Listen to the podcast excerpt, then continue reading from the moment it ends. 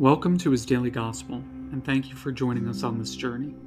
Today is Monday, January 22nd, 2024. A reading from the Holy Gospel according to Mark.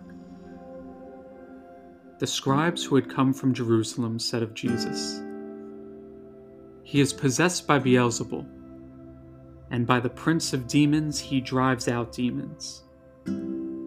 Summoning them, he began to speak to them in parables.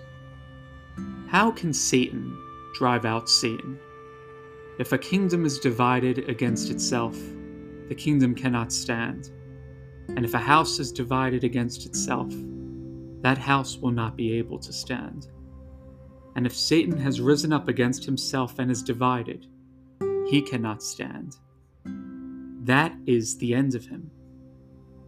But no one can enter a strong man's house to plunder his property unless he first ties up the strong man.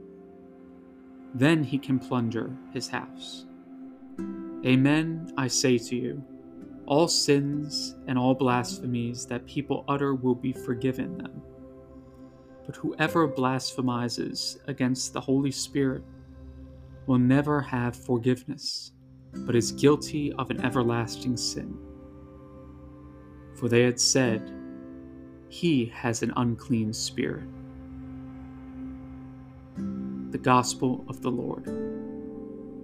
God bless you, and every day remember to choose joy.